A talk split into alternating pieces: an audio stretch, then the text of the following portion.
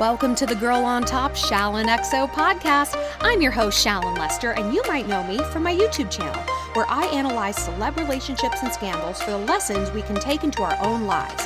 But here on the podcast, I answer the best questions you submitted over the past week. Got a love quandary? Head to my website, shallonlester.com, to get connected, and also shop my merch and take some fun quizzes. Be sure to rate and review this podcast if you like it, and follow me on Instagram at Shallon XO, and find me on YouTube for 4 new videos a week. Today, our theme is going to be, what I have is enough. What I give is enough. We're going to talk about boundaries. Boundaries for other people, boundaries within ourselves, and what to do about friends and dudes who don't want you to have any. And I know we talk a lot about boundaries, but that's because it is a constant daily battle. It's our life's work. Whether the boundary is, I'm not going to order that mac and cheese. I'm not going to order it. Don't. Shallon, don't do it. Whether it's a boundary within yourself to get you where you want to be, or it's a boundary with other people chipping away at you. We're going to break it all down. But first, let's get our head right? Okay. We're going to breathe deep. We're going to roll our shoulders back, loosen our jaw, wiggle it back and forth. Think about relaxing the inside of your ears, right? Just go a little heavy, and we're going to inhale. And as we do, we're going to think about the mantra, what I have is enough. Inhale.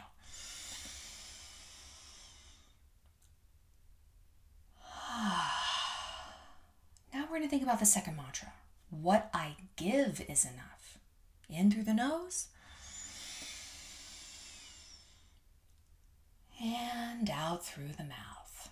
All right, wake the mighty women. Let's receive the message.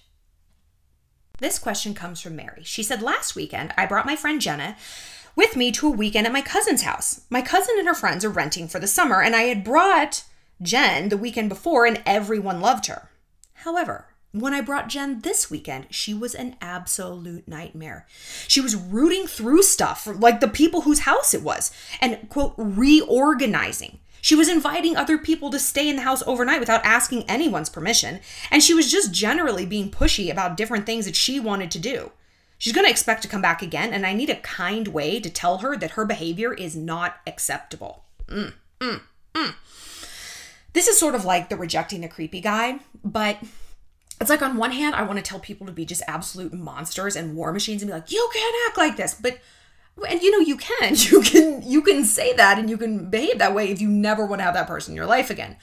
And for a creepy dude, you don't. So fine, proceed in that manner. But if it's a friend and you have to check them, and you don't want it to be World War III, because this person, Jen, sounds like a bully, basically. Not in the like, she's going to ruin your life. But bullies come in different forms. They're eroders. They just chip away at people. And they conduct themselves in a manner that people are unwilling or afraid to stand up to them. And it can be very, very subtle. We all know people like this. Maybe it's someone in your family that's like, I'm not getting into it with Uncle Marty about politics. I don't want to hear the MAGA thing. I don't want to hear about build the wall. And he's always the loudest guy at the dinner table. Like, you avoid them, and you just go along with things to avoid confrontation. And I spent the majority of my life like that. Most of us girls do, because like we said in the other question, we're bred to be polite. Oh, shh, don't make waves. No, you be nice. You be polite. Well, politeness doesn't really get us much of anywhere. Well-behaved women rarely make history, as they say. So look, one thing I've learned the hard way, obviously, always the hard way, is that no matter how fun someone is, they're not fun if they cause me stress. I don't care what they bring to the table, whether it's a great sense of humor or bottles of Dom Perignon. I have to look at the overall expenditure. Is it happiness or is it stress? It sounds like with her, it's stress. And I know that seems very like black and white, but sometimes situations are pretty black and white if we allow them to be. What is someone, bringing? And it's like, well, I mean, she's fine in other ways, but in this category, okay, then she's not allowed in this category. That's simply how it is. Boundaries are crucial. And ironically, the subject line of Mary's email was fun friend, but no boundaries. But we'll get to the boundary portion of this answer in a moment. So yeah, maybe Jen historically hasn't been stressed, but we have to operate in the here and now, not in a state of nostalgia or worse, a state of fear. Other people may like her, But they're not responsible for her in the way that you are or that you feel that you are. A lot of us have a friend that we just feel responsible for. And I remember I was saying that about one of my friends, and my other bestie was like, I don't understand like what you mean by that. And then her friend came to visit from out of town and she's like, I get it, because that's how I feel about Jamie. It's like I just feel so responsible for her. Like I'm hyper concerned with her all the time. I'm like, yeah, it's fucking exhausting. It's exhausting. So look, if she expects to come again, level with her. Here is the script. Hey, Jen, I would love to have you come, but I think we should go over the house rules. It's important we respect the home and the other people, so we cannot be inviting anyone else or going through other people's things. And if the group decides they want to go to Applebee's for dinner, they make that call and we go along with it because we are guests. Otherwise, it's disrespectful. And my cousin has worked really hard to secure this house, and those are her rules. Got it? Remember my motto, guys. If it's fragile, let it break. If that's going to make her flip out, good, let her. That makes your decision easier because now the writing on the wall has been illuminated. People like your friend bet on you chickening out when it comes to calling her on her bullshit. Fuck that. Yo, fuck that. Like I said, I would rather someone say I mean than me have to view myself as a victim or a pushover. And remember my other motto. People who hate your boundaries are the ones who benefit from you having none at all. And if you don't lay down the law with her, then actually, when you think about it, it's not her that lacks the boundaries. It'll be you. You're the one without the boundaries. She's doing whatever she wants to do. Like on paper, she's living right. She's doing what she wants. She's not letting anyone hold her back, and she's living and she's thriving and she's happy. You're the one who's miserable. You're the one who's operating without an emotional fence. And it's terrible when we encounter people like Jen, but it's worse when we let them erode our sense of self.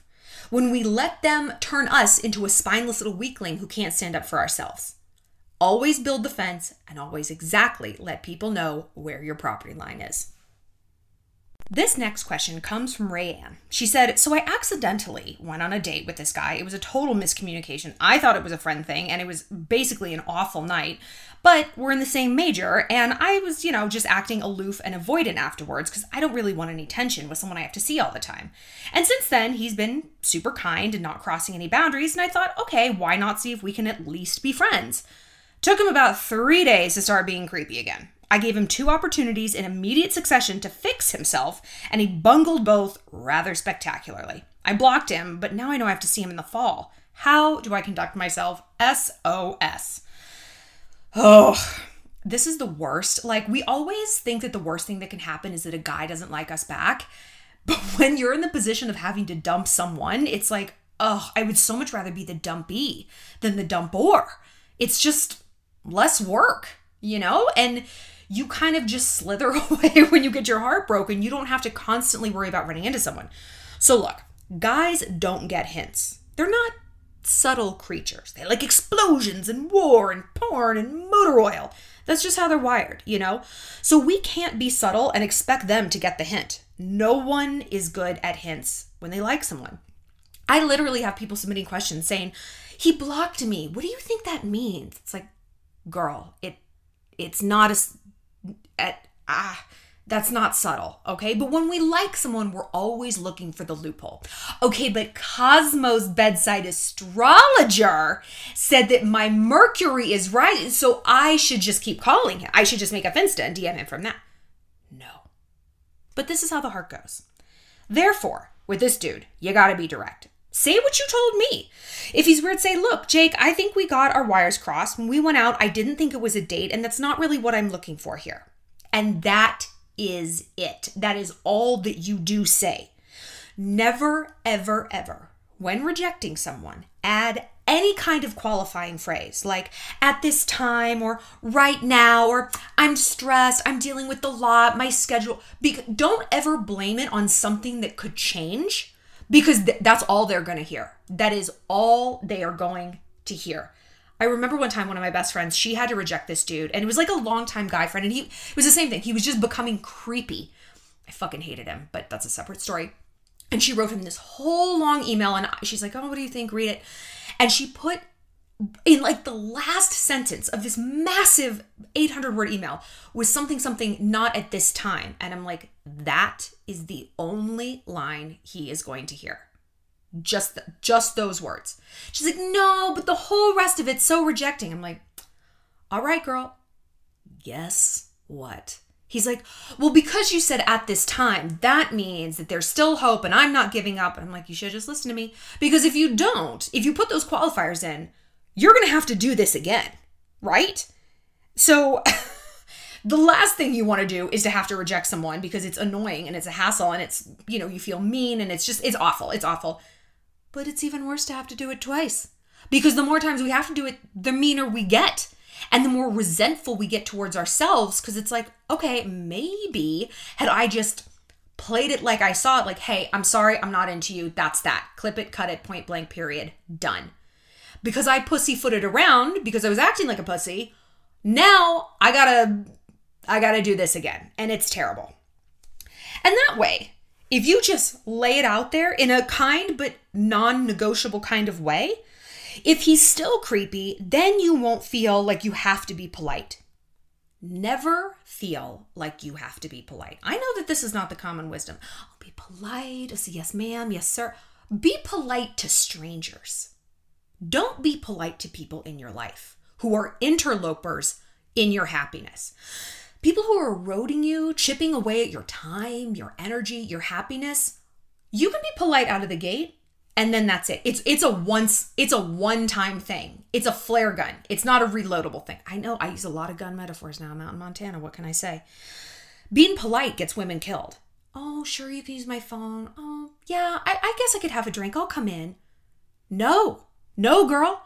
If someone thinks I'm rude because I cross the street because I see someone sketchy coming, great. I'd rather be rude and alive than polite and dead. And those are extreme examples, but look at where politeness gets us in our regular life. Oh, you know, I think you're so special, but, you know, like, not right now. Like I said, that's all they're going to hear. And you're going to be right back to square one, dumping them again. So, like I said, if you just call it out and speak plainly, and he still gets weird, then you don't feel compelled to be super polite. You can shut him down harder or block him more. But for now, you know, keep blocking him, and don't feel at all compelled to speak to him, answer him, give him the time of day. You can give him a polite nod in the hallway. That is it. You don't owe him anything. Say that to yourself again. You don't owe him anything. Next up, we have Brittany, who says, Shallon, I just moved to Spain to study abroad, and I'm loving it here. I'm so happy, but the problem is my friends back home. Now, normally, people would be asking you about what to do with friends who've forgotten about them, but my problem is the opposite. My friends are blowing up my phone constantly, especially my one friend, Mackenzie. She doesn't really have a ton of other friends, and we talked all the time and hung out all the time when I was back in school, but now that I'm here, I just kind of want to disconnect from that life. I really want to soak up this experience IRL and not be so tied to everyone back home. Like, if I was going to do that, why even leave? So I don't know how to tell her that I really can't be here for her in that way. And I know she's going through a lot. Her cat is dying. She's having fights with her boyfriend. But I really just kind of want to separate and then regroup when we get back in the same town. How do I say this without acting like I'm breaking up with her? Ooh, this hits. This hits me. I get it. Because, you know, I've moved to Montana. And part of the reason I moved was to get a fresh start. And part of the reason, you know, not like a fresh start for my friends. I love my friends. But once I got out here, I realized how much of my time was spent kind of on the internet. You know, and of course it's my job, but then it becomes a slippery slope. Like, you log into Instagram to like post something, and then you're on there for 6 hours scrolling and whatever, and then you're stressed. It's like, I just want to be able to get in and get out a little bit more. And that has bled over into my real life relationships. It's like people who I was talking to a lot when I lived in New York or during quarantine. It's like, I know this sounds bad, but I kind of want a back burner and I kind of want to live my in real life. And I feel like a lot of you guys are feeling that way, because I've gotten several questions about this. And the reason we're talking about this on the podcast is it comes back to this boundary thing. It comes back to the theme of what you have is enough.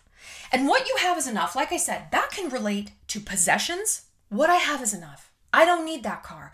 I don't need that outfit. I don't need that jade roller that's $30 when really they should be $7 at Marshalls. Let's all be real about that.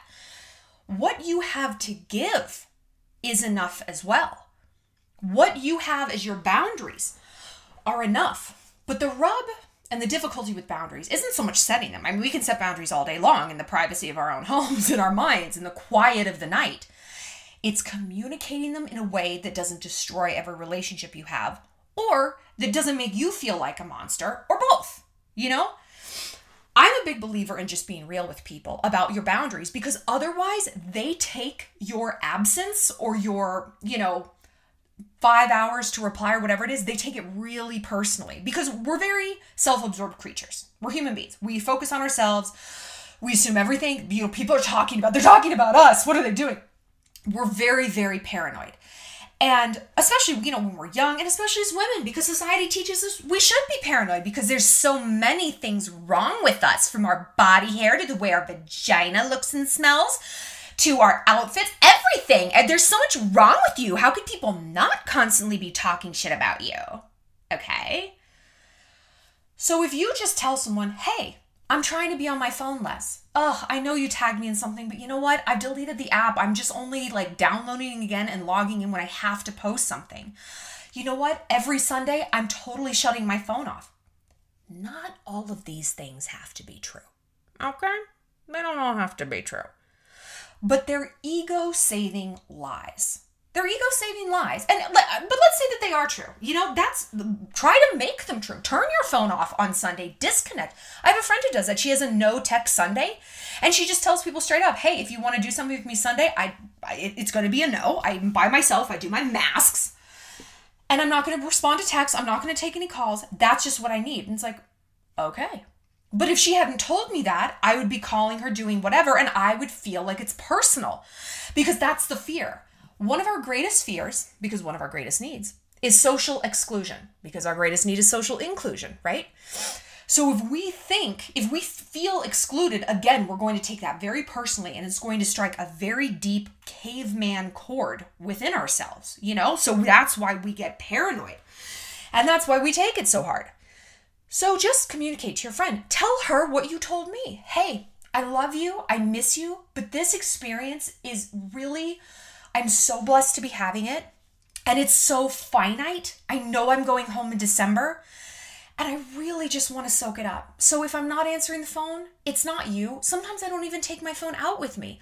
I'm really just trying to live in real life and live in the moment. And you know what that's going to feel like to her? It's going to feel like rejection. It is. If she's needy, and if she doesn't have a lot of other people in her life, that's going to feel like a smack. But that's also a her problem. That's not a you problem. You can't erode yourself and breach your boundaries because someone else has needs. You're not her mom. You're not her sister. You're not her boyfriend or her husband. You're her friend. And just because she doesn't have a lot of other friends, that's not your problem. You didn't create that, did you? I mean, you're not like, how dare you hang out with Jennifer? No, you didn't create that. I'm sure you want her to have friends. And sometimes getting away from a situation or a dynamic gives you that bird's eye view so that you can be like, you know what, Mackenzie, I love her, but she exhausted me when I was in Austin with her. She exhausted me in real life when we were in the same town. And now that I'm far away and I have more of a life, I can see that relationship was out of balance. And let her know that's what you're trying to do. Hey, I'm trying to restore some balance to my life. I feel like in quarantine, all I was doing was living on my phone. Last semester, all I was doing was sitting around and scrolling and not going out. And all winter, I stayed home. I'm really just trying to break that. I'm trying to get some balance back in my life. And I know you understand that. Put things out. Lead them. This is a persuasion technique. You say, which of course you understand, right? People naturally, we're hardwired to agree. It's part of that need to be socially included. We want to be agreeable. We're not hardwired to be contrarians. We're not. Because if you are too contrary, that tribe leader throws you out in the snow and you die. You get eaten by a woolly mammoth. Well, they're herbivores. You know what I mean. So if you lead that, it's like, you of all people understand what that's like. They're like, yes, I do. Yes, of course I do. even if that's not true at all, even if she's the least understanding person, if she's never been out of the country, if she has no concept what you're talking about, she's going to want to agree with you to be socially included. And that might sound a little bit manipulative, but it's honestly healthier. Sometimes we have to be a little bit manipulative to create a situation that's healthier for everyone involved. And you know what? Even if it's not healthier for her, that's her problem though. You can't, again, put yourself in a situation that doesn't feel healthy in order to help her. That is martyrdom. That is nailing yourself to the cross. Get on down, girl. We need the wood. You can't do that because it doesn't serve anyone. That's just going to lead to a lot of resentment. And how is that going to make your friendship better? I'm dealing with this too. I moved away, and it's interesting how people in my life have reacted to me moving from New York City to Montana. The vast majority of my friendships haven't changed at all. You know, like they're so excited. They want to hear things. Some friendships are, it's almost like it's illuminated friends who are very fear-based. Like they live fear-based lives where they will never leave that small town they grew up in. They will never leave the city they grew up in. They will never leave their mama's house. They will never leave their husband who they despise. So they're very much living vicariously through me, and therefore they want constant 24-hour-a-day updates. They want a FaceTime every single day. They want to know exactly what I'm doing, every single person I'm dating. And it's like, I'm blessed that they care this much about my life. You know, that's wonderful that they're not like, out of sight, out of mind, bitch. But on the other hand, it's like, I don't want to just capture my life. I want to go experience it, you know? And other people who are going through hard times, like they still expect the same level of connection that I simply am not able to give at this point. And a lot of that's logistical, and I'm moving in, and I'm unpacking furniture all day long. And it's like, I don't have this to give you. And so it's been a challenge for me to communicate that and be like, I love you, and I'm so sorry about your cousin. This is what I have to give. I can text you every day, or we can do a call once a week, or we can email every few days, but I cannot do all three. I can't do all three. And hopefully that's going to change. But right now, snapshot of where I am, this is the reality, kind of like take it or leave it. And if you need to leave it, if that's not enough, like, okay, I understand that, but I can't modify that. And if that means I've hurt your feelings, I don't want to hurt your feelings. And I'm really sorry. Like none of this is intentional, but I am communicating to you what I can give. And again, like we always say, if they get mad at your boundaries, that's because they didn't want you to have any at all. They wanted open, unfettered access to your emotional real estate. You ever drive up to a community? My mom and I love to just drive around and look at cars. And actually, the guy I'm dating, we love to do that too. I'm sorry, not cars. We drive around and look at houses. Love it. We're like, oh, what were they thinking with that siding? Bullshit! I want to like heckle homeowners. Like, yeah. It was a stupid color for the gazebo, Sharon. But sometimes, you know, we'll drive up to someplace. Oh, let's go up there. And it's gated. And we're like, oh, well, I guess the common man just can't see it. Can't go see your houses. And it's like, yeah, no shit. No, any geek off the street can't just roll up to someone's house. I'm mad at those fences because I want unfettered access for my own nefarious judgment purposes to roll up to these huge mansions, you know? And who should let me in? Nobody. It's their property. They have the right to gate it off. Good for them. You know, and before I moved to Montana, I felt like that. Now that I'm out here, I'm like, I have a billion fences, a billion guns. Like, you know when you're on my property and you know when I want you off of it. It is unequivocal. But part of this shift to the land that I live on now in Montana, when I had to look at actual fences, I mean fence lines on my property, it reminded me to have those fence lines emotionally. It reminded me that, hey, people can come on your property and they've been treading on you emotionally for a while. It's just, it's an interesting like visual cue that reminds me like, no, I've walled off parts of my land and I'm walling off parts of myself, either because it's something precious and I don't want to erode it, or because I simply don't have anything left to give. So if you're in this situation, and you're feeling just eroded and drained, and you like time it when you are going to text back because you know maybe they're asleep, and you're just like, oh, communicate, because you need to see the writing on the wall. And one friend, I did do that too. I said, you know what? I don't have this. I don't have this to give to you right now. And she lost her mind. And I'm like, wow, that's a real shift. And I'm kind of glad you flipped like that. I mean, it was hurtful that, you know, you want me to be there for you 24/7, but when I tell you what I need, which is actually not contact, it's rest, it's being quiet and being alone and being unplugged from technology, which is just as valid as needing someone to talk to. That wasn't okay. So that tells me this is not a reciprocal friendship. This is an unpaid labor situation, right? You want me to show up to work, your emotional work, for free, and you're not going to pay me for it. You're not going to give me what I need in return, which is respect of my boundaries. That's not going to happen. Okay. I don't work for free, sweetheart. I'm not a volunteer around here. You're not a charity. So that was illuminating. Sad, but illuminating. So don't be afraid to get very clear about what you can and cannot give.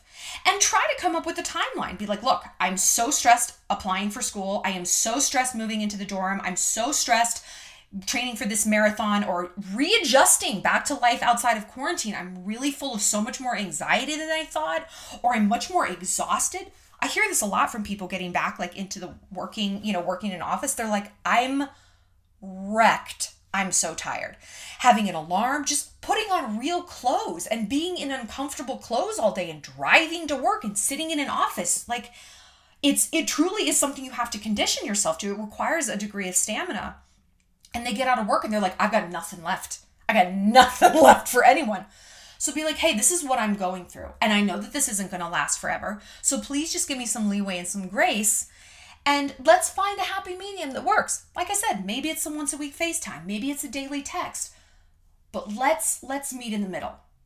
But again, if someone isn't willing to negotiate, well, who out there isn't willing to negotiate? Oh yeah, a terrorist. And we, like America herself, don't negotiate back with them. And again, you gotta see that writing on the wall.